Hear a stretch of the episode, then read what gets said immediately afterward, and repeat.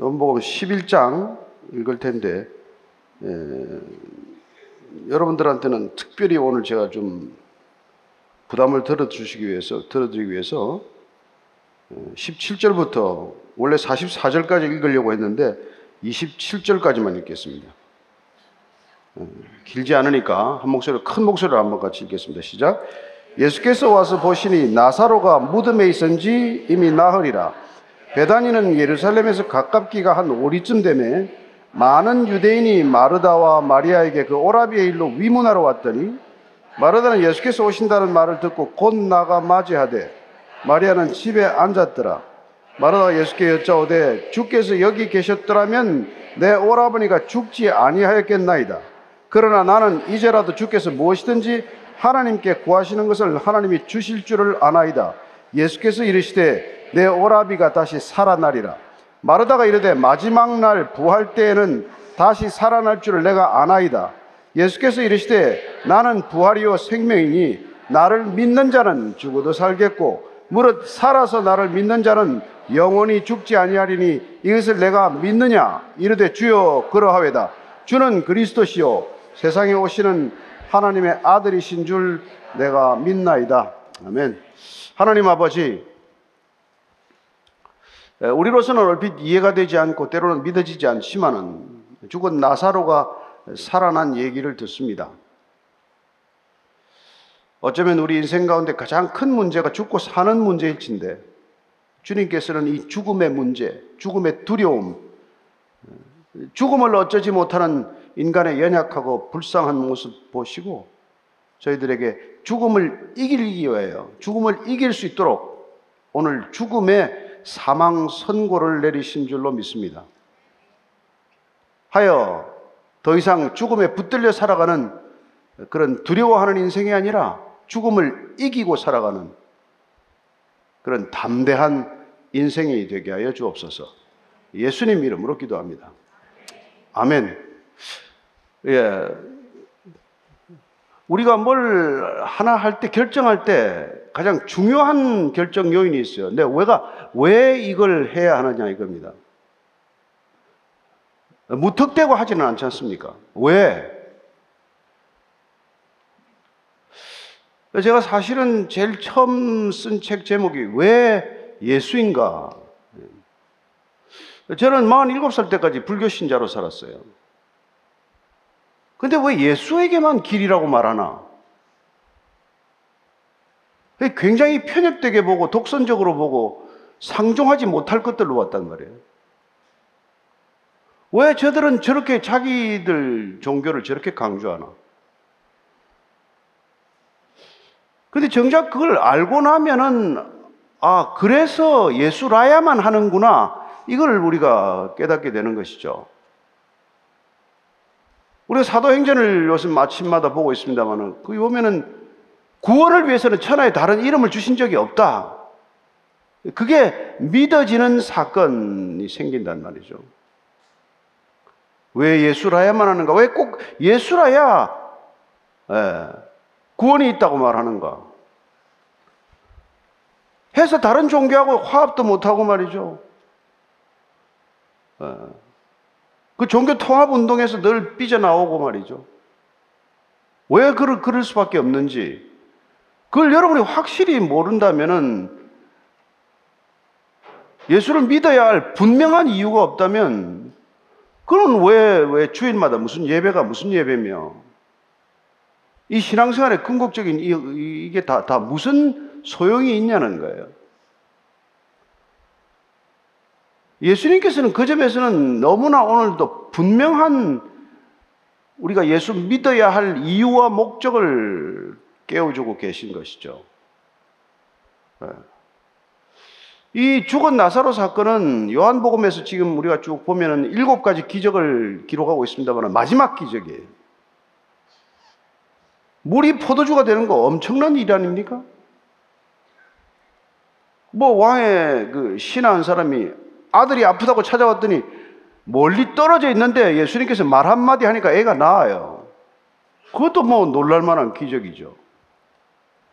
베데스다 연못가에서 38년 동안 한 번도 일어나 본 적이 없는 사람을 일어나라. 내 자리 들고 걸어나가, 걸어가라. 그랬더니 그 말 한마디 듣고 일어나서 걸어간단 말이에요. 말이 그렇지 무슨 뭐 보리떡 다섯 개하고 물고기 두 마리로 오천 명 무슨 만 명을 어떻게 먹입니까?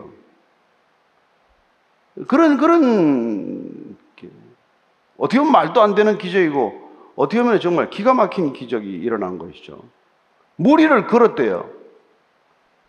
제가 평생 뭐, 뭐 기자하면서 물 위를 걷는다는 사람 여러 취재했습니다. 한 사람도 못 걸었어요. 다 빠지더라고. 날 때부터 소경인데 눈을 떴단 말이에요. 근데 이 모든 기적들은 뭘 가리키기 위한 것이냐? 오늘 이 마지막 기적에서 그걸 완결 짓는 기적이라는 거예요. 죽은 사람 살아나는 기적. 이거에 비하면 뭐 다른 어떤 것들도 그만큼 놀랄 만한 기적은 아니에요. 근데 더 놀라운 거는 이 기적이 죽은 나사로를 살린 이 사건이 다른 복음서에는 기록이 되지 않았다는 거예요. 왜 요한복음에만 기록이 되고 다른 마태, 마가, 누가복음에는 이, 이 이건 반드시 기록되어야 할 것 같은데 기록되지 않았을까요? 사실 참 어려운 질문이고 어려운 답이에요.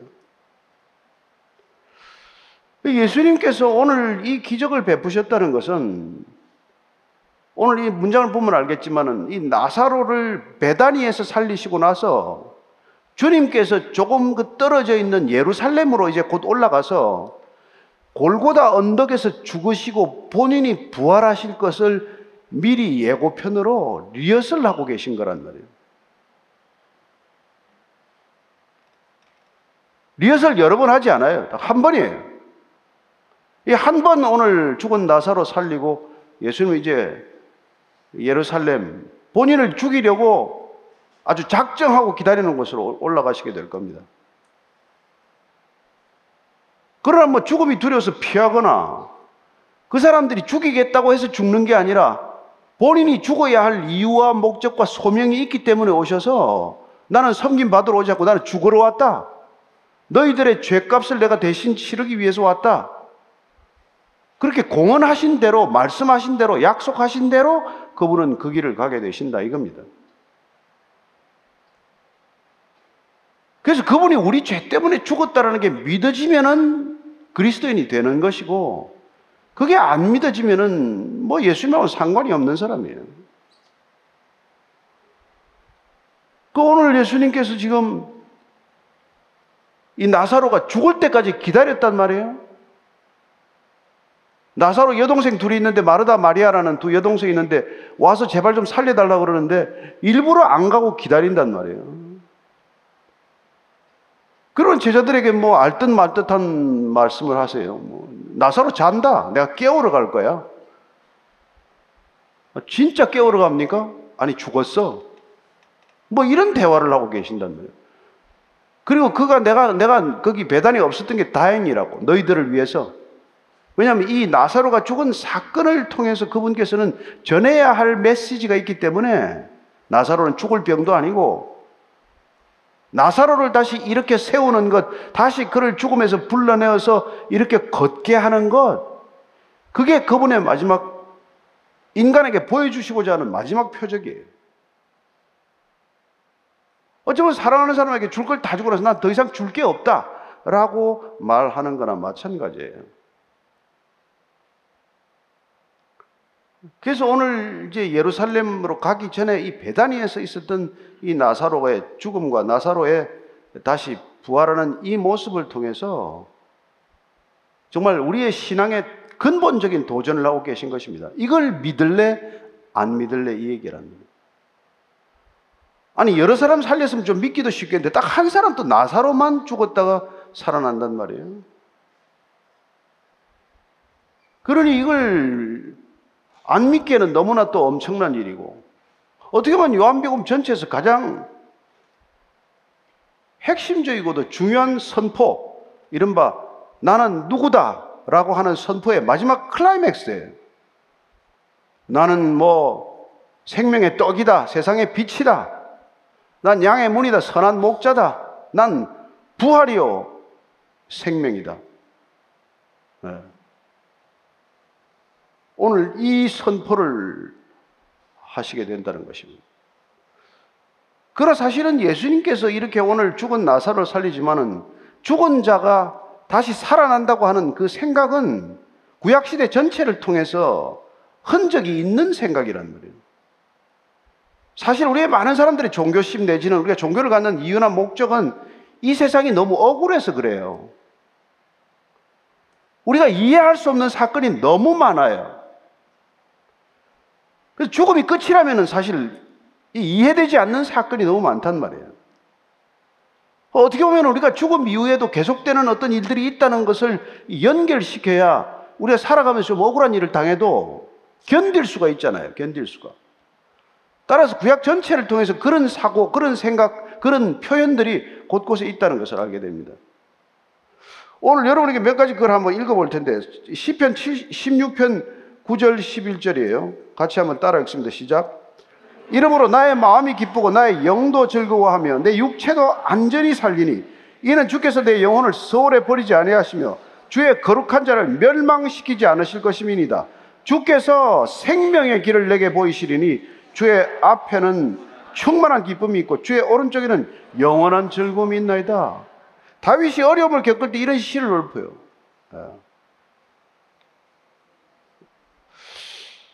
절대로 주님께서는 내 영혼을 서울 음부에 버리지 않을 것이야. 거룩한 자를 멸망시키지 않을 것이다. 생명의 길을 반드시 내게 보이실 것이다. 이런 얘기를. 시편 73편 23절 24절입니다. 시작.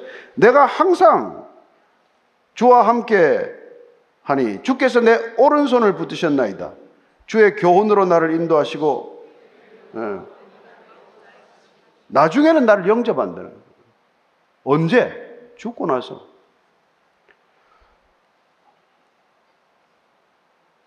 항상 나를 붙고 붙드시지만 이 땅 이후의 삶에도 나를 영광 가운데 영접해 주실 것이다. 예. 우리가 잘 아는 욥기가 있어요. 욥기. 욥기 19장 25절 26절입니다. 시작. 내가 알기에는 나의 대속자가 살아계시니 마침내 그가 땅 위에 서실 것이라. 내 가죽이 벗김을 당한 뒤에도 내가 육체 밖에서 하나님을 보리라. 죽으면 어떻게 봐요? 육체 밖에서. 육체의 죽음을 겪더라도 우리는 육체 죽음 넘어서 육체의 죽음 후에 하나님을 보게 될 것이라고 말하는 것이죠. 욥기는 아브라함 시대 사람이에요. 욥은 이런 생각들을 가지고 살았다는 것입니다. 따라서 오늘 그렇게 막연하게 가지고 있던 이 죽음과 부활의 문제에 대해서 오늘 예수님께서 아주 명확하게 정의를 해주신단 말이에요. 여러분, 가장 중요한 문제가 인생에 해결 안 되고 살기 때문에 인생이 이렇게 복잡해진 거예요. 뭐가 그렇게 가장 중요하십니까? 가장 중요한 걸 안 풀고 살면은 그 밑에 거는 의미가 없단 말이에요. 수많은 사람들이 자기 가치, 자기 가치관, 세계관, 인생관을 가지고 살아가지만 사실은 그것들이 충돌하는 이유가 뭐예요? 궁극적인 것에 대한 합의, 기본적인 삶의 문제를 해결하지 못했기 때문에 나는 이게 중요하다고 서로 주장하는, 중요하다고 주장하는 것들이 부딪혀서 이렇게 복잡해지는 거란 말이에요. 그러나 정말 만약에 우리가 죽고 사는 문제가 가장 중요하다. 근데 그 죽음이 허상이다. 이걸 분명히 우리가 알고 믿을 수만 있다면은 그 다음에 여러분 이건 별 문제가 아니란 말이에요. 예수님께서 그 문제를 해결해 주시러 오셨다. 그 얘기란 말이죠. 그래서 그 마르다가 말이지, 왜 예수님이 이제 오십니까? 좀 일찍 오셨으면 우리 오빠가 살 텐데. 예수님께서 말이지. 이렇게 얘기해. 내 오라비가 살 거다. 내 나사로가 지금 살아나. 아니, 죽은 지가 나흘인데? 나흘 되면 아무 소망이 없어요. 원래 중동 지방에는 죽으면 그날부터 부패가 시작돼요. 더운 지방이기 때문에. 그래서 그냥 가능한 빨리 장사를, 장례를 치르는 게 그 사람들 습관이에요. 우리처럼 꼭 사흘장을 지키지도 않았어요. 사도행전 오면 아나니아 삽비라 부부가 초대교회 때 거짓말하다 다 죽었어요. 그냥 당장에 그냥 가서 묻어버립니다. 왜 이렇게 야박하게 묻나가 아니라 그 풍습이 그래요. 예. 그런데 지금 나흘째 됐는데 다시 살아나리라 이래요. 그 말하다가 알죠? 지금 마지막 날에 부활한다는 걸 압니다. 사도계인들은 부활을 안 믿었어요. 근데 바리새인들이나 다른 모든 유대인들은 부활 마지막 날 주의 심판이 있는 날 그날에 다 일어난다. 어. 그걸 믿었지만 예수님께서는 지금 내가 내 오라버니가 다시 살아날 거다 이렇게 말씀을 해주세요. 그리고는 우리가 꼭 반드시 외워야 할 말씀, 암송하고 기억해야 할 이 중요한 말씀, 이 말씀을 선포하시는 거예요. 이게, 이게, 이게 오늘 하이라이트란 말이에요. 나는 부활이요 생명이니 나를 믿는 자는 죽어도 살겠고 무릇 살아서 나를 믿는 자는 영원히 죽음을 보지 아니하리니 내가 이것을 믿느냐?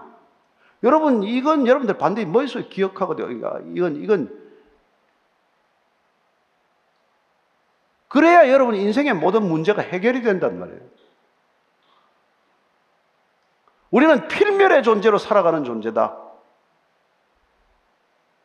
비록 뭐 해마다 조금씩 머리가 휘어가고, 예, 피부는 좀 더 늙어가고, 키도 좀 줄어가더라고. 내가 쟤 보고 깜짝 놀랐어요. 그래도 예수님께서 나는 부활이다. 나는 생명이다. 당시 마르다라 이런 뭐 이스라엘 백성들은 미래적 종말론에서 말하는 부활을 믿었는데 예수님께서는 그걸 미래를 늘 현실로 가지고 들어오는 분이에요. 왜? 예수님은 영원하시니까. 영원하신 분은 우리에게 미래를 현실로 경험하게 하시는 분이다. 이걸 우리가 기억해야 합니다. 따라서 그분이 약속하시면 이미 현실로 이루어지기 시작한다는 것을 우리가 믿고 그 말씀을 날마다 기억하고 살아가면 언젠가는 그 미래가 현실로 다가오는 것, 미래가 현실로 이루어지는 것을 보는 것, 그게 말씀의 성취다. 이 얘기란 말이에요.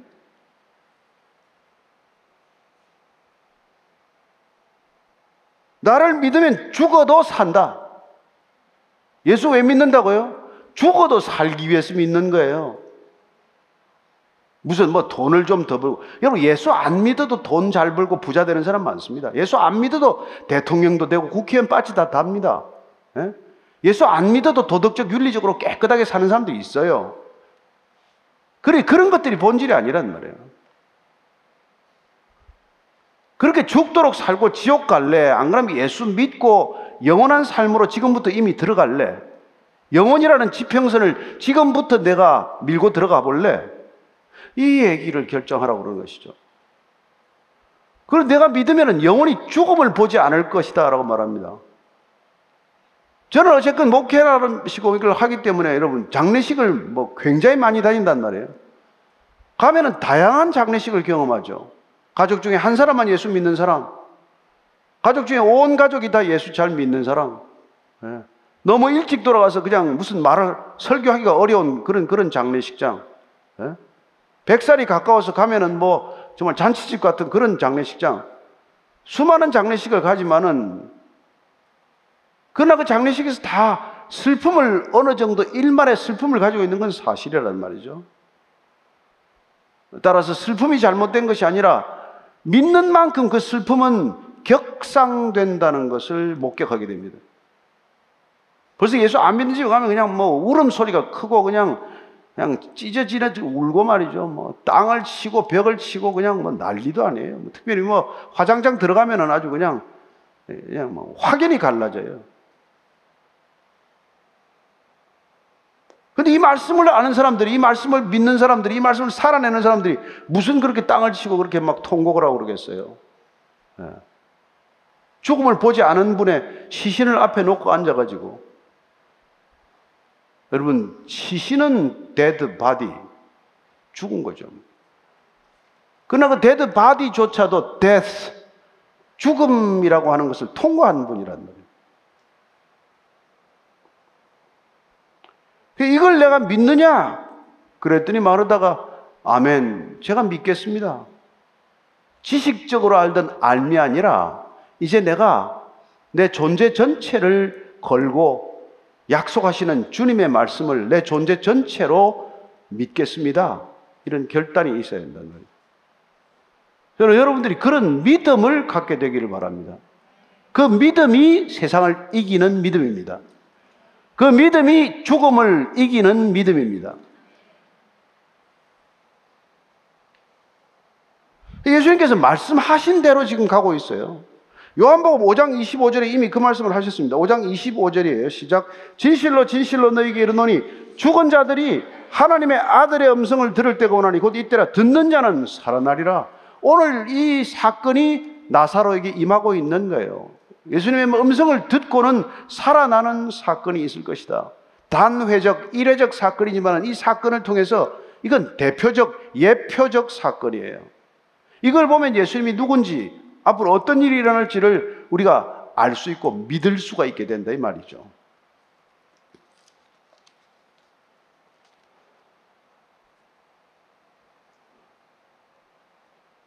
그래서 우리는 히브리서 말씀처럼 정말 우리는 믿음으로 사는 사람이어야 한다 이 말이죠. 우리가 단순히 아는 것에 그치지 않고 이 죽음을 이기는 예수님의 사망 선고를 믿어야 한다 이 말이에요. 나를 믿는 자는 죽어도 살겠고 살아서 나를 믿는 자는 영원히 죽음을 보지 아니하리라. 내가 이것을 믿느냐? 여러분들 다 믿으십니까? 네. 몇 사람 되지도 않네. 큰일 났네. 다 믿으십니까? 예, 그럼 이걸 믿으면 믿음으로 사는 자의 삶이 어떻다고? 이게 히브리스 11장 1절 2절이에요. 같이 읽습니다. 시작. 믿음은 바라는 것들의 실상이요 보이지 않는 것들의 증거니 선진들이 이로써 증거를 얻었느니라. 믿음의 증거는 어떻게 얻는다고요? 믿어서 얻는 거예요. 여러분들이 믿음으로 살 때 그 믿음은 이미 미래를 현실로 경험하게 하는 능력이란 말이에요. 예수님께서 죽음을 보지 아니하리라 믿느냐? 그 믿으면 죽지 않는 미래의 현실을 지금부터 우리가 보고 경험한단 말이죠. 날마다 여러분이 죽음의 두려움에서 사로잡혀 살아가진 않을 거 아니에요.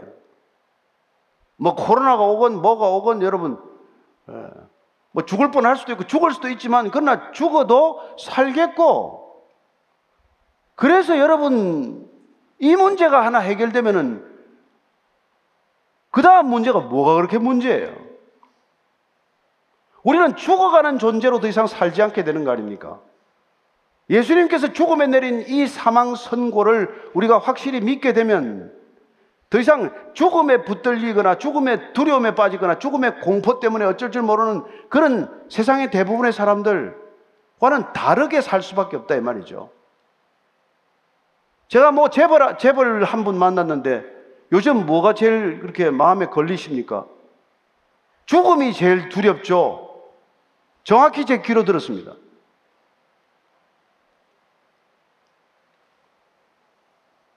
저는 여러분들이 정말 죽음에 대한 두려움을 이기고 산다는 것에 대한 그 놀라운 능력을 날마다 경험할 수 있게 되기를 바랍니다. 성서 신학자 중에서 윌리엄 바클레이라고 유명하신 분이 있어요. 이분이 우리가 죽음을 이겼다는 그 믿음으로 사는 믿음의 삶을 이렇게 표현합니다. 우리는 산자의 땅에 사는 것이 아니다. 죽어가는 자의 땅에 산다. 여러분 다 살아있다고 말합니까? 다 죽어가고 있단 말이에요. 근데 죽어가면서도 죽기 살기로 싸워, 또. 우리는 산자의 땅에 사는 것이 아니라 죽어가는 자의 땅에 사. 그런 의미에서 우리는 일정한 시간을 살다가 산자의 땅을 떠나는 것이 아니라 산자의 땅으로 들어간다. 우리가 죽음을 이기게 되면 우리가 예수 그리스도를 통해 알 수 있는 것은 우리는 해가 지는 서쪽으로 여행하는 것이 아니라 해가 뜨는 동쪽으로 여행을 시작하는 것이다. 얼마나 멋있는 말입니까? 제가 걸핏하면 이 석양을 보면서 이제 나도 일몰의 나이가 됐는데 일몰도 장엄하지. 일몰의 아름다움 나이 들어 죽어가라도 장엄한 아름다움을 가지고 죽을 수 있지. 그렇게 말했는데 이분은 거꾸로 얘기하고 있는 거예요. 우리는 해가 뜨는 동쪽에서 태어나서 해가 지는 서쪽으로 걸어가는 살아가는 존재가 아니라 예? 해가 지는 서쪽으로 여행하는 게 아니고 해가 뜨는 동쪽으로 여행을 시작하는 인생이라고 말하고 있습니다. 얼마나 놀랍습니까?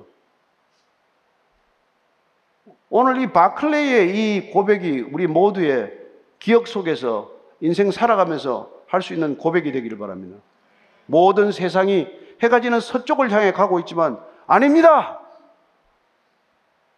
우리는 모든 사람들이 살았다거나 죽어가는 땅을 사는 것이 아니라 진짜 산자의 땅을 살고 영원히 사는 자의 땅에 이미 있기 때문에 우리는 해가 뜨는 동쪽을 향해서 여행하는 사람입니다. 그렇게 말할 수 있기를 바랍니다. 그게 아는 자와 믿는 자의 삶의 방식의 차이란 말이죠. 그리고 더 이상 죽음에 대한 두려움을 우리가 표시하지 않는다는 것입니다. 그래서 예수님께서 이 죽음을 두려워하는 사람들을 보시면서 같이 우세요. 그래서 예수님이 울었다고 하는 또 표현이 여기 나온단 말이에요. 예수님이 우세요. 뭐 죽음이 슬퍼서가 아니고 슬퍼하는 사람들을 사로잡고 있는 죽음에 대한 분노, 그 죽음이라는 덫을 가지고 장난질하는 이 영적 존재, 사탄이라고 하는 영적 존재, 그 존재에 대한 이 분노 때문에 예수님께서 예, 통분히 여긴다라는 표현을 쓴단 말이에요. 그 분노를 갖다가 존 캘빈이라고 하는 우리 잘 아는 예, 종교 개혁가죠. 그 사람은 그 분노를 이렇게 표현합니다. 죽음과 악과 부자연함과 광포한 폭정으로 말미암은 주님의 분노라고 말합니다. 주님이 얼마나 분노하셨던지 뭐에 대해 분노하셨다고요? 죽음에 대한 것 분노. 이 악과 부자연스러움과 광포한 폭정, 일삼는 이 세상에 대한 분노를 가지셨다고 말하고 있는 것이죠.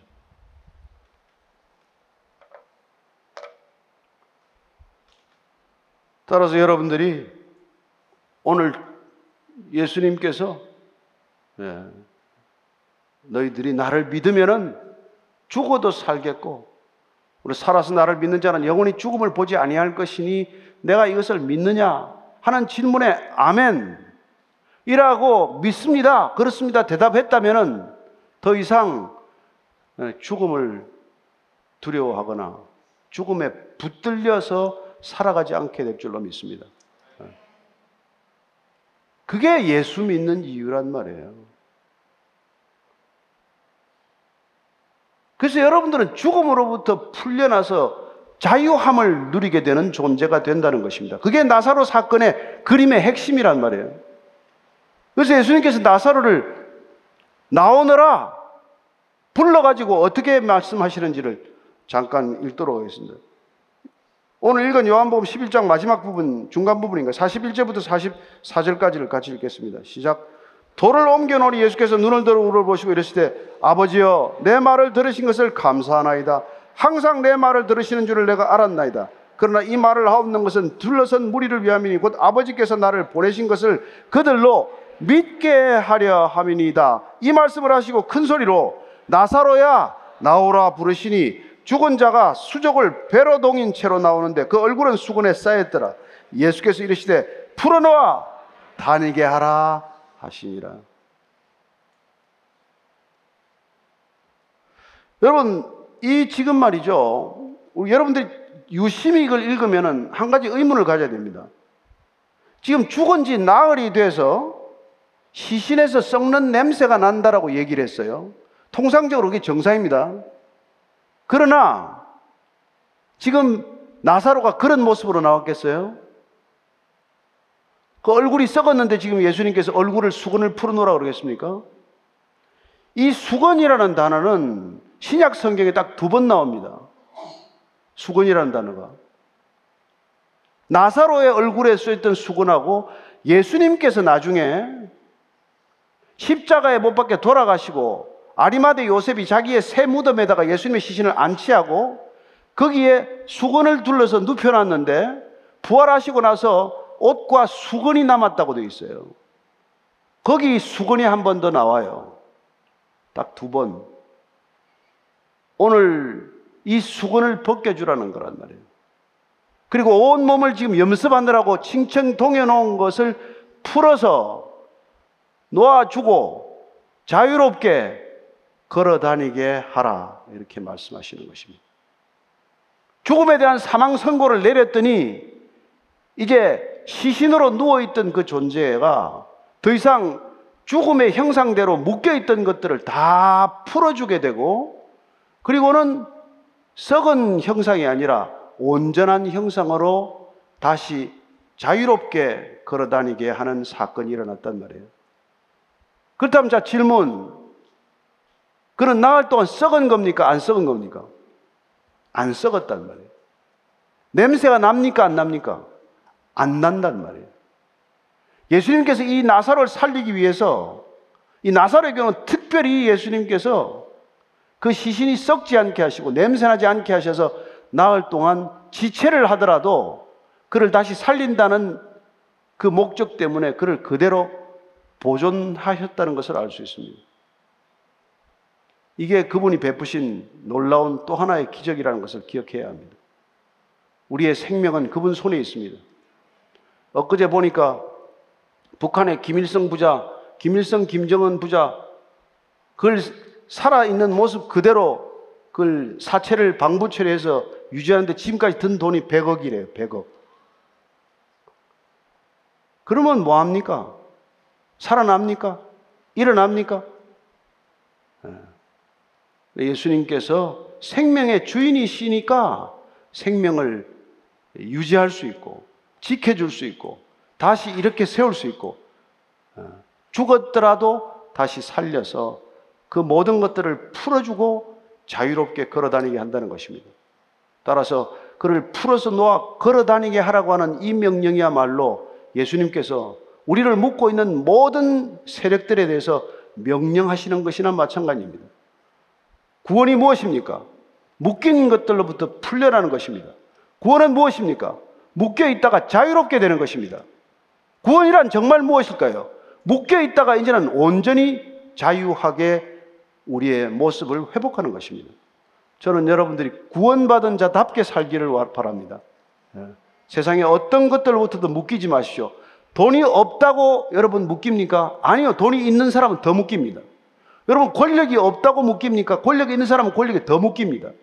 여러분 세상의 것들은 여러분을 다 묶겠지만 예수님께서는 그 모든 묶인 것들로부터 풀어나서 자유롭게 진리 안에서 걸어 다니라고 말씀하고 계신 것이죠. 여러분들이 진리를 경험했다면 이미 부활을 경험하신 줄로 믿으시기 바랍니다. 그리고 이미 영생을 시작하신 줄로 믿으시기 바랍니다. 여러분들은 죽음을 보지 않게 될 것을 믿으시기 바랍니다. 그게 여러분에게 주신 신앙의 능력이요. 그리스도를 믿는 이유요. 그리스도를 위해 살아가야 할 이유와 목적이 될 것입니다. 따라서 고린도전서 15장에 사도 바울이 이걸 경험하고 나서 이걸 깨닫고 나서 그는 사망에 대하여 사망 선고를 내리신 죽음에 대하여 사망 선고를 내신 주님과 동일하게 죽음을 향하여 외칩니다.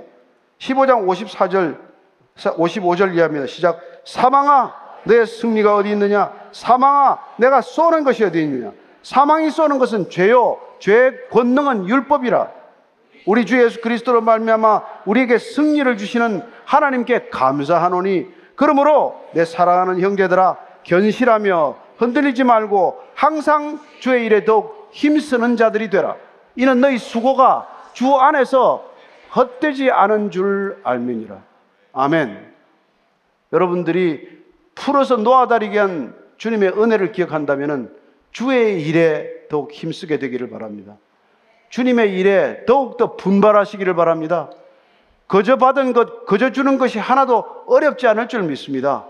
예, 그 주님께 오늘 영광의 박수를 한번 올려드리고 다시 한번 가겠습니다. 할렐루야!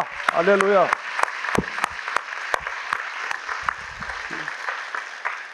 하나님 아버지, 놀라운 주님의 선언을 들었습니다. 죽음에 내린 사망 선고를 들었습니다. 나를 믿는 자는 죽어도 살겠고, 무릇 살아서 나를 믿는 자는 영원히 죽음을 보지 아니하리라. 내가 이것을 믿느냐? 주님, 그렇습니다. 저희들 믿습니다. 이 믿음이 우리를 진리 안에서 자유케 할 줄로 믿습니다. 하나님 일생 동안 어딘가에도 묶이지 않는 자유의 걸음 걷게 하시고 오직 한 가지 이 자유로 주님께 달려가는 자유, 주님의 일에 힘쓰는 자유, 주님의 명령에 순종하는 자유, 주의 일이라면 내 모든 것을 드려도 아깝지 아니- 아니하는 그런 자유를 일생 동안 누리게 하여 주옵소서. 예수님 이름으로 기도합니다. 아멘.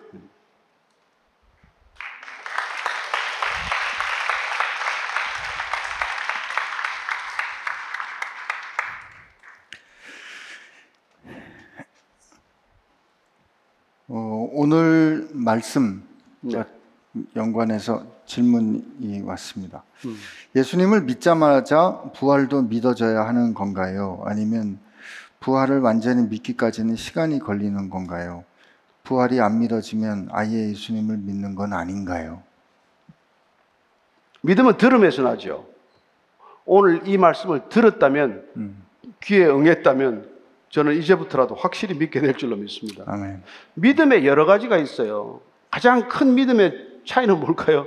하나는 바른 믿음이 있고 하나는 바르지 않은 믿음이 있죠. 그죠? 하나는 건강한 믿음이 있고 하나는 해로운 믿음이 있어요. 여러분 믿음이라고 다 믿음 아닙니다. 마르다도 믿고 마리아도 믿어요. 근데 마르다는 예수님을 봐도 예배드리지 않습니다. 마리아는 예수님을 보면 예배를 드립니다. 믿음의 차이죠. 마르다는 믿는다고 고백했어요. 내가 이것을 믿느냐? 예, 제가 믿습니다. 그랬더니 가서 예수님께서 돌문을 치워라 그랬더니 아니 예수님 잠깐 지금 죽은 지 나흘 돼서 냄새 납니다. 이건 좀 심하지 않습니까? 믿는 겁니까? 안 믿는 겁니까? 믿기도 하고 안 믿기도 해요. 그죠? 예. 부활을 믿는다고 말했음에도 불구하고 그 믿음이 내 안에서 능력으로 작용하지 않는다는 것을 알 수 있죠. 따라서 이렇게 믿음이 쑥 들어와서 그게 내 능력이 되는 사람도 있고 그 믿음이 발효하는 시간이 길어서 좀 오래 걸리는 사람도 있고 그런 차이가 있겠다는 것이죠. 네. 아, 저는 이 발효에 좀 시간이 걸리는 사람 같기도 하고 누가? 저거요. 이대째요 아, 왜냐면 저는 그 마르다가 그냥 많이 공감이 되고 이해가 되기도 하고 또 그 물론 이제 예수님이 그, 그 앞에서 이렇게 내가 믿을 때 영광을 본다고 그러지 않았느냐라고 이렇게 막 정말 준엄하게 말씀을 하셨지만 결국 마지막에 그 영광에 참여하게 해주셨기 때문에 네. 예, 그래서 예, 목사님 그런데 아, 목사님은 성경이면 된다고 하시는데 오늘 설교를 들어보니 목사님의 설명 없이는 예수님의 의도를 전혀 알지 못하겠더라고요. 이거 애초에 이건 이런 의미다라고 좀 쉽게 써주시면 되는데 왜 이렇게 예수님은 빙빙 돌려 말씀하시는 걸까요? 아 이거 목사님 그냥 그대로 읽, 읽어, 읽어요. 또 목사님 돌아가시면 저는 이제 뭘 보고 뭐 예수님의 뜻을 파악해야 할지 고민입니다. 목사님 어떻게 문맥상 예수님의 뜻을 아셨어요? 참 예수님께서 기가 막히죠. 그분께서는 에, 내가 떠나는 게 유익이다. 내가 떠나면은 내가 보혜사 성령을 보내주겠다. 예수님이 이 땅에 안 떠나고 계시면은 그 육신을 가지고 살아가는 동안은 시간과 공간에 묶이고 제한되는 존재 아닙니까? 갈릴리에 계시면 유대 못, 있, 못 있는 거죠. 그리고 또 사마리아 여인을 만나면 에, 다른 유대 다른 지도자를 못 만나는 거죠. 그러나 그분이 떠나면은 내가 아버지께 말씀드려서 보혜사 성령을 보내줄 테인데 그 보혜사 성령이 너희 안에 오면 그러면 너희가 내가 말한 것을 기억나게 하고 깨닫게 할 것이라고 약속하셨습니다. 그래서 약속을 믿고 누구 설교를 안 들어도 여러분이 이걸 계속해서 읽으면은 처음에 어떻게 다 알겠어요. 여러분 한글 배워가지고 금방 다 압니까? 근데 쭉 계속해서 읽어가면은 그 뜻이 점점 명료하게 떠오르게 되고 언젠가는 그분에게 주는 깨달음이 있다는 것입니다. 따라서 이 성경 텍스트를 의지하되 텍스트를 우리에게 해석해 주시는 성령님을 믿으라는 것입니다. 따라서 설교자들이 다, 다 설교가 다를 수 있죠. 그래서 설교자들이 다른 설교를 뭐 수십 편 듣는 사람이 있어요. 이 본문을 해석하기 위해서 수십 번 설교를 듣는 사람 제가 봤습니다. 그러나 저는 그분께 말씀드려서 수십 번 텍스트를 읽으십시오. 그리고 성령님께 이 궁금증을 풀어달라고 말씀하십시오. 반드시 지혜를 주실 것입니다. 예. 뭐 도움이 안 되는 건 아니에요. 그러나 우리가 자꾸 내비를 의존하면은 이제 내비 없이 집에 못 가잖아요. 이렇게 되는 일이 생긴단 말이에요. 예. 그러니까 여러분 지금 뭐 이거 이게 핸드폰 덕분에 숫자 전화번호 몇 개나 외우- 외우세요. 제가 아는 제 학교 선배님 저보다 10여 년 위인데 나이가 지금 80이 넘었어요. 전화번호 3천 개 외우고 있습니다. 믿어지십니까? 예. 그러니까 여러분들이 정말 이 오늘날 이 시대가 뭐 문명의 기기, SNS나 뭐 이런 것들 디지털 기기를 많이 사용하지만 저는 여러분들이 여전히 이 성경 텍스트를 가지고 다니기를 원하고 그리고 이걸 암송할 수 있는 분은 암송하기를 원합니다. 여러분들이 찾아보면 있죠. 그러나 여기 있는 것하고 내 여기 있는 거하고 다릅니다, 여러분. 내 안에 있을 땐 생명이요 능력이지 여기 있어봐야 아무 소용없어요. 이거 잃어버리고 나면 어쩔 텐데. 그래서 저는 여러분들이 이 뭐 뭐 아 뭐 저 목사 설교 좋네. 예, 잠시 도움이 되죠. 안 되는 건 아닙니다. 그러나 도움이 되더라도 그 도움에 자꾸 의존하지는 말라는 거죠. 예. 제가 지금 최근에 뭐 오늘 처음 교회 나오신 분 한 번 뵀는데 제가 이렇게 복음서를 어떻게 읽어야 되냐고 물어보시길래 제가 요한복음 처음 읽으세요. 그다음 마태복음 읽으세요. 또 요한복음 읽으세요.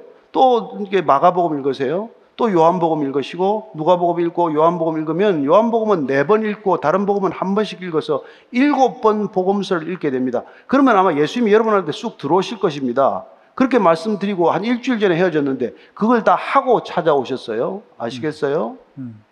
예, 놀라운 분이죠. 예. 정말 예수님이 쑥 이미 들어와 있는 거예요. 지금까지 10년, 20년 예수 믿는다고 한 사람보다도 훨씬 예수님과 가까워져 있고 예수님을 본질적으로 이해할 수 있는 분이 된 거예요. 저는 여러분들이 정말 뭐 이 설교 저 설교 뭐 몇 개 그것도 해봐야 뭐 한 대여섯 명, 뭐 한 열 명 미만이겠죠. 그 설교 자꾸 너무 찾아 듣지 마시고 예수님 설교를 직접 들으시오. 그렇게 말씀드리는 거죠. 그분 설교를 열 번이고 스무 번이고 듣는 게 훨씬 낫습니다. 아멘. 혹시 우리가 신앙생활 하는 거를 또 성경 읽는 거를 우리 대학 입학할 때 수능 시험 보는 것처럼 우리가 어, 지식을 어떻게 알아야 또 필요한 어떤 교리의 어떤 것들을 알아야 우리가 어, 예수, 예수님께서 정하신 기준에 합하는 거로 생각할 수도 있거든요. 그 자꾸 뜻을 알아야 알고 싶어서 그런 건데 어, 성경은 성경을 쓰신 주인이신 예수님과 인격적으로 만날 수 있는 말씀이거든요. 그분을 알고 믿는 것이 우리의 믿음이고 어, 구원의 근거이기 때문에 그분과의 사귐이 시작이 되면 그분이 저는 그분의 말씀을 알게 해주실 거라고 믿습니다. 예. 그리고 목사님이 아시는 깨달음을 다 알아야 천국 가는 거 아니지 않을까? 아니 뭐 말을 잘못한 건 아니겠죠? 아니 뭐 찔려요, 찔려나? 아, 아니 그 왜냐면 아, 하나님을 우리가 어떻게 다 알 수 있겠어요? 그리고 하나님이 하나님이 어떠하신 거를 목사님에게 보여주시지만 저한테 안 보여주시는 저한테 보여주시지만 목사님에게는 또 잠깐 가리시는 그런 게 난 있다고 생각해요. 그게 사귐 아니겠어요? 합력하여 또 선을 이룰 수도 있는 거고. 그래서 너무 저 그래서 한 가지 이제 그 중요한 거는 우리가 뭐 이 사도 요한은 또 요한 1서, 2서, 3서 편지를 쓰잖아요.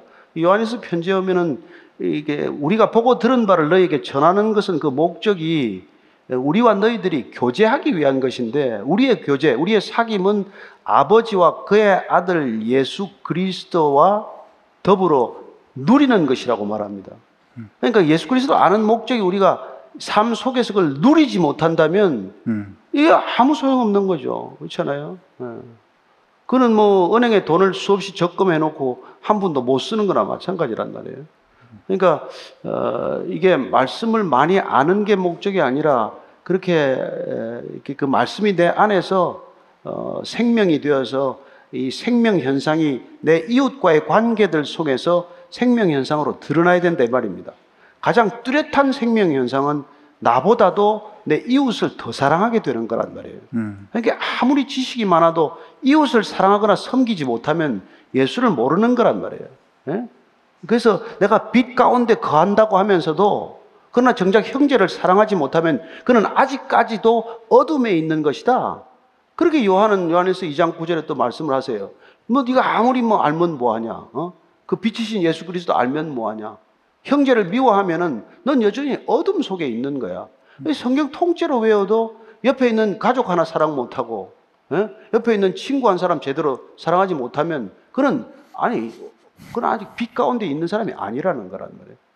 예, 그래서 그 이- 인도의 간디가 선교사한테 성경 배우다가 잘 안 오는 거예요. 자꾸 약속해놓고 안 오면 자꾸 왜 안 오냐 그러면 아니 지난주 배운 걸 다 살아봐야 다음 말씀을 배울 거 아닙니까?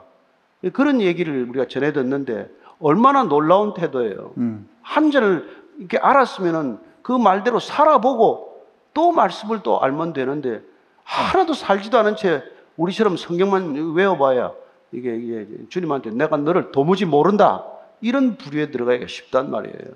그러니까 조심하셔야 된다 이 말입니다. 네. 이 질문을 거꾸로 다시 시작을 하면 그래도 성경이면 된다는 말씀인 것 같습니다. 그냥 다 다란 아니 아니 그래도 된다는데 에, 처음에는 누가 도움을 안 받아요. 그렇잖아요. 어, 우리가 왜 학교 다닙니까? 학교라는 도움이 있어야 체계적인 지식에 그래도 이렇게 입문할 수 있기 때문에 뭐 학교에 부작용이 많지만 그 많은 부작용에도 불구하고 우리가 좀 간단 말이에요. 음. 그래서 교회라는 시스템이 얼마나 많은 부작용이 있는지 몰라요. 그렇지만 우리 신앙을 체계적으로 세워가는데 어느 정도 일정 부분 유익이 있기 때문에 음. 우리가 뭐, 뭐 세례도 받고 등록 교인도 되고 하는 거 아니에요. 그러나 어느 때가 되어서까지 계속 그렇게 목사 의존적인 제도적인 교회 의존적인 신앙생활을 해서는 절대로 신앙이 성숙할 수가 없다 이 말이죠. 음. 그래서 제가 의지하지 말라는 거지 뭐 처음에 이 뜻이 뭔가 할 때 물어보고 풀어주는 거 필요하잖아요. 그래서 사도행전에 그 지금 뭐 뭐 뭐 그 에디오피아 내시 뭐 간닥의 내시가 기차 타고 아, 이거 기차란데 열차 타고 가다가 마차 타고 가다가 예? 답답해 하니까 하나님이 누구를 보내요? 사마리아에 있는 빌립을 보내가지고 좀 풀어줘라. 가서 이- 이사야서 53장을 해설을 해준단 말이에요. 네. 그러니까 여러분들이 간절히 원하고 있으면 깨달음을 줄 수도 있지만은 깨달음이 안 올 때는 또 주님께서는 또 이런 저런 적절한 방법으로 우리를 깨닫게 하실 겁니다. 제가 처음에 성경 읽는데 읽히겠습니까? 너댓 번 읽어도 모르겠어요. 근데 끊임없이 누가 그 당시에는 이, 이 테이프 있잖아요. 요새 다 없어졌죠. CD 전에 있었던 거 테이프. 그 테이프이 무한 공수가 되는 거예요. 계속 저자가 예수 믿는 데는 나한테 그냥 사방에서 날아오는데 딱 차에다 넣으면은 궁금해 하던 게 그냥 그대로 나오는 거예요. 음. 한두 번이 아니에요. 한두 번이. 하필이면 예, 예, 정말 한두 번이 아니에요. 그래서 아까 말하는 에디오피아 내시도 딱 편게 이사에서 53장 7절 8절이에요. 그 부분이 바로 예수님이 얘기해요. 그 부분에 관한 얘기를 듣게 하신단 말이에요. 그래서 여러분들이 하나님을 향해서 이렇게 안테나를 세우고 딱 그 방향으로 정향, 방향이 정해져 있으면 하나님은 신비하게도 여러분들의 의문에 답해 주실 줄로 믿으시기 바랍니다. 아멘. 그 서신서에 보면 교회의 덕, 어, 교회의 필요를 위해서 하나님께서 가르치는 사람들, 목회자와 교사를 세우신, 그러니까 하나님께서 세우신 직임이기 때문에 어, 그 필요를 또 목사님께서 환기해 주신 것 같습니다. 다만 그 주인이 되신 분보다 그 세워진 종들을 더 의지하지 않도록 늘 이렇게 경고의 말씀 하시는 거라고 생각하고요. 다시 질문을 그렇죠. 그래서. 우리가 제일 슬픈 게 우리가 그러니까 외소증, 그 다음에 성장을 멈춘 상태, 우리 자녀를 키워보면 그렇잖아요. 더 이상 키가 안 큰다. 얼마나 부모 가슴이 아파요. 더 이상 성장하지 않는다. 성숙하지 않는다. 그러나 충분히 성장해서 부모 곁을 떠나는 게 목적이란 말이에요. 그래서 떠날 수 있도록 예수님께서는 내 혼자 떠나보내지 않고 내가 성령을 너희한테 같이 보내줄 테니까 같이 떠나라. 안심하고 떠나라. 그렇게 말씀하시는 것이죠. 예. 그냥 다람쥐 쳇밭 바퀴 돌듯 평범한 일상을 사는 주부입니다. 그럼에도 불구하고 주님께 삶 전부를 드리고자 한다면 어떻게 살아야 할까요? TV 드라마를 보는 것도 때론 주님께서 원하시는 모습이 아닌 것 같아서 죄스러운 마음이 듭니다. 아, 저는 뭐그 전업주부로 살아가시는 분들도 이렇게 참 존경합니다. 음흠. 그거 아무나 못해요. 그거 하기 싫다고 에, 이게 뭐 직장을 일부러 갖는 사람도 있잖아요.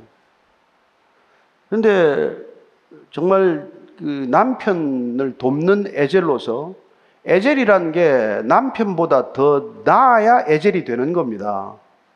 남편보다 못하면 돕지를 못해요. 음. 근데 하나님께서는 여자를 더 남자보다 낮게 만들었단 말이에요. 낮게. 낮게가 아니고 낮게.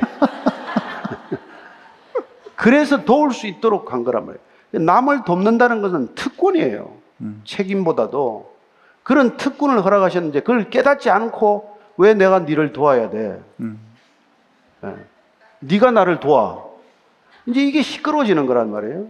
그리고 애를 낳는 게 이게 얼마나 큰 특권인지를 잊었기 때문에 지금 애들 뭐 영아 유기 사건, 뭐 영아 살해 사건, 영아 매매 사건 온갖 것들이 다 일어나잖아요. 음. 이 땅에 생명이 태어난 것보다 더 큰 신비와 축복이 없는데 그걸 모르니까 그냥 그 아예 갖지나 말든지 이런 이런 사람이 살지 못하는 어, 짐승보다도 못한 짓들 한단 말이에요. 어? 짐승도 그 자기 새끼 낳으면은 영하 70도에서 남극에 이렇게 끼고 6개월 동안 애를 키우는데 말이죠.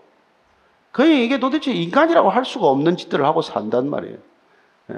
그래서 하나님을 모르면 인간의 인간 회복이 불가능한 존재란 말이에요. 이 죄, 죄 중에서. 그래서 저는 여러분들이 어떤 일이 있더라도 정말 하나님을 알면 그러면 주부를 하건 직장을 가건 어디를 가건 하나님과 동행하는 존재가 되기 때문에 더 이상 환경에서 의미를 찾는 존재가 아니라 주님으로 충만한 의미 있는 삶을 펼쳐나가는 존재가 된단 말이에요. 그래서 하나님을 만난 사람은 뭘 해도 기쁘고 뭘 해도 감사하고 뭘 해도 불만이 없단 말이에요. 그러니까 내가 뭐 주부만 하고 있어서 되나 그런 생각 들지도 않아요, 사실은 들지도 않아요. 예. 오히려 일하러 나가는 여자가 불쌍해 보여야 되죠. 저 뭐 뭐 한다고 저렇게 나가서 맨날 고생하나 찍어 바르고 예? 아이 목사님 또 이렇게. 아이, 밤마다 또뭐 씻고 뭐 아침마다 찍어 바르고 저 어디로 나와 아이 그건 좀 여기까지만 할게. 조심해야 돼. 직장에 나가시는 분들도 또 나고. 아니 뭐 알겠습니다. 충분히 충분히 이해가 되는데. 아니 우리나라 사람이 유독 화장을 많이 한대요. 끝까지 주장은 굽히지 않으셔가지고. 아니 그 목사님 근데 TV 드라마 보는 거는 어떠냐고 물어봤어요. 안 보는 게 낫죠. 그러니까 이 미디어는 내가 그래 제가 이게 어록을 남겼어요. 보면 세상을 잘못 알고 안 보면 세상을 모르고 그래서 어느 정도는 볼 수밖에 없어요. 그러나 분명히 미디어를 판단할 수 있는 기준이 없이 이걸 보게 되면 그냥 그 뺏기는 거죠. 내 인생을 뺏기는 거죠. 뺏기는 줄도 모르고 뺏기는 거죠. 정말 조심해야 될 게 미디어입니다. 예. 음. 왜냐하면 모든 미디어는 메시지예요. 모든 메시지는 인텐션, 의도란 말이에요. 음. 그 의도에 말려 들어가는 거라고. 영화 마찬가지예요. 드라마 마찬가지죠. 심지어 광고 다 어떤 의도가 있는 거 아니에요? 그 의도를 알면 보지도 않을 거예요 아마 몰라서 보지. 어, 그리고 봐주고 뭐 뭐 칭찬해주고 평가해주고 맨날 그러는 거죠. 우리가 맨날 그러고 사는 거예요. 사는 거예요. 정말 드라마 많이 보면은 난 뇌가 쪼라 쪼그라들 것 같아. 예.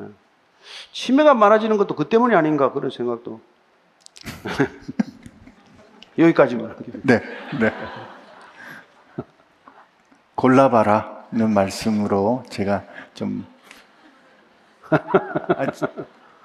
네. 그래서 그것도 왜 봐야 되는데 왜왜 왜 남들이 다 봤다고 해서 남들이 다 봐도 나는 오징어 게임 안 봐요. 남들이 다 본다고 영화 봐야 됩니까? 아니요 성경만 봐도 재밌는데 뭘 봐요. 그래도 성도들이 영화관 가자 그러면 가세요. 뭐라고? 끌려가세요. 아, 그 끌려가는. 가셨잖아요. 끌려서. 아니, 가서 자더라도 끌려가죠, 끌려가는 거. 그 끌려 뭐 이게 교육자들 같이 한번 간 적이 있는데 뭐 딱 두 사람 졸았어요. 뭐 안신기 목사님 사모님하고 저하고 둘이만. 뭐 우리가 뭐 물귀신 작전이니까 나만 졸은 게 아니라는 걸 강조하는 거죠.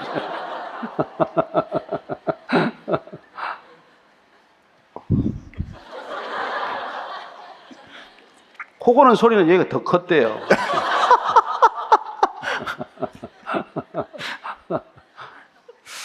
다니던 교회에서 나온 상태입니다.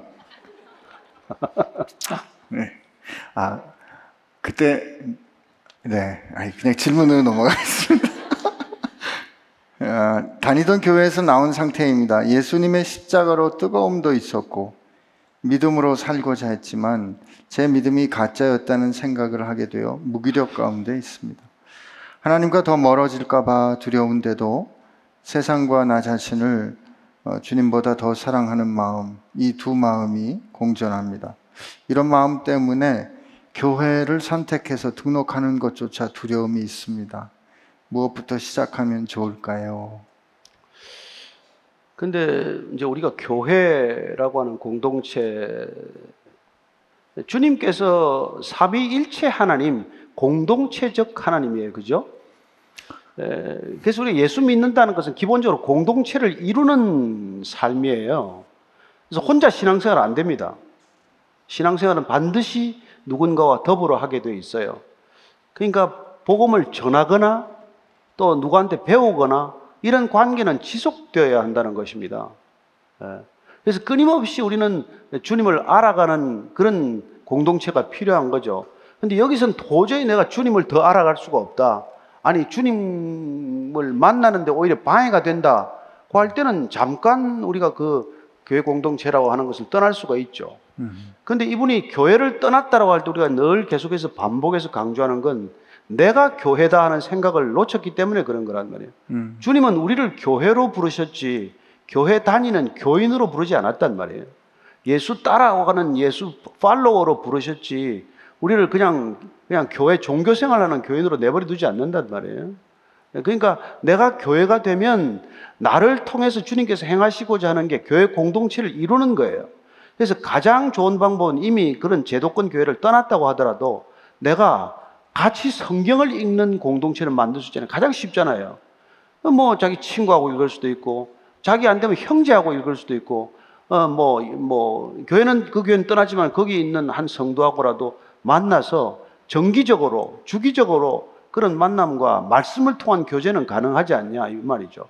그래서 저희들 교회가 통독반이라는 것을 만들어서 여기 이 교회 등록한 사람들도 만들지만 여러분들이 다른 이 교회 아직 나오지 않는 사람, 아직 예수님 모르는 사람, 그런 사람들에게 성경 한 권 선물하고 같이 성경을 좀 읽었으면 어떠냐 이런 제안을 계속 드리는 거예요. 그래서 성경을 좀 한 장씩 읽어서 같이 카톡 방에도 올리고 하면서 말씀을 매개로 한 그런 사귐과 교제가 있는 공동체는 끊임없이 지속적으로 확장되어야 한다. 그게 어쩌면 참된 교회이고 참된 신앙생활이다. 이렇게 말씀을 드리는 거거든요. 그러니까 이분이 지금 당장 뭐 다니던 교회를 떠났다고 해서 예, 그게 뭐 신앙생활이 멈추는 건 아니지 않습니까? 그러나 내가 참된 교회라면 예, 이쪽에서 일어날 수 없는 일이 그 문턱을 나왔더니 이 밖에서 일어날 수 있는 일이 얼마인지 있다는 것입니다. 예. 아니, 전 목사님 말씀 이렇게 하시는 중에 그 요한복음 21장에 예수님 부활하시고 만났는데도 불구하고 결국 자기 자기 고향으로 돌아가서 고기나 잡자고 했던 베드로. 어, 그러나 그 베드로에게 예수님께서 다시 가셔서 어, 사랑을 다시 고백할 수 있는 기회를 주셨을 때 그가 어, 정말 다시 어, 부르심으로 빚어지는 그런 일들이 있었잖아요.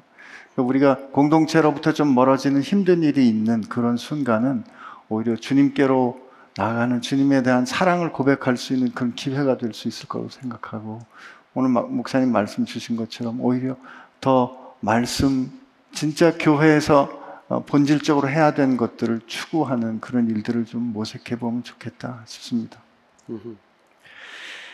요 질문은 해야 될 것 같아서 이거 하고 마무리하겠습니다. 저희 남편은 예수님을 믿지 못하겠다고 합니다.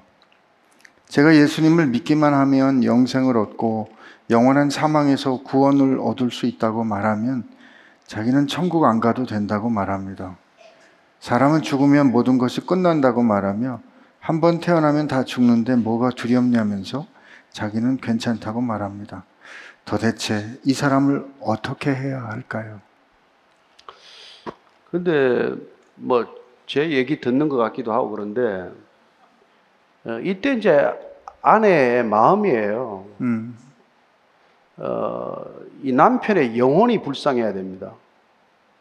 그리고 이 사람 정말 지옥 가면 안 되는데 하나님께서 나한테 이 사람 맡긴 이유는 나를 통해서 이 사람 구원에 이르라고 한 건데 음, 그러면 이 아내의 입장은 이 남편이 예수 만나는 데다가 올인해야 돼요. 음, 올인이라는 말 아시죠? 네, 전부가 다 여겨야 돼요. 남편한테 아무것도 요구하지 않아야 돼요. 음, 그리고 내가 얼마나 풍족한지의 삶이 드러나야 돼요. 그리고 정말 한없이 부어주는 사랑을 값없이 받았기 때문에 남편을 정말 사랑해야 돼요. 예수님 믿으라 소리 안 해도, 음, 교회 가자 소리 안 해도 그 사랑은 반드시 전해집니다. 그 생명은 반드시 전해져요. 생명은 반드시 생명을 낳기 때문에. 예. 어, 우리의 문제는 얼마나 진실하느냐의 문제예요. 음. 사랑해야 복음이 전해지는 어, 그 말씀은 목사님 체험에서 오신 말씀이라 생각합니다. 기도할까요? 예, 예. 주님 감사합니다. 오늘 우리로 부활 그리고 생명이신 아, 주님 그 주님이 누구이신지 다시 가르쳐 주시고 우리가 그저 머리로 아는 것이 아니라 그 주님을 믿고 살 때 우리 삶의 모든 두려움, 심지어 우리를 위협하는 마지막 원수인 죽음에서조차 자유로울 수 있음을 다시 한번 깨닫습니다. 주님, 모든 얼매이기 쉬운 것들로부터 자유할 수 있도록 우리에게 우리의 믿음을, 주님을 향한 우리의 믿음을 온전케 하여 주옵소서. 그 은혜, 그 은혜의 근원 되신 주님께서 우리와 함께 하여 주실 줄로 믿고 감사드리오며 이제는 우리를 위하여 생명을 주사 우리의 부활과 영생이 되신 예수님의 은혜와 하나님 아버지의 사랑하심과 성령님의 역사하심이 그 생명과 그 능력으로 그 자유를 누리며 살기로 소원하는 교회와 지체들 가운데 함께 하시기를 주의 이름으로 축원하옵나이다. 아멘.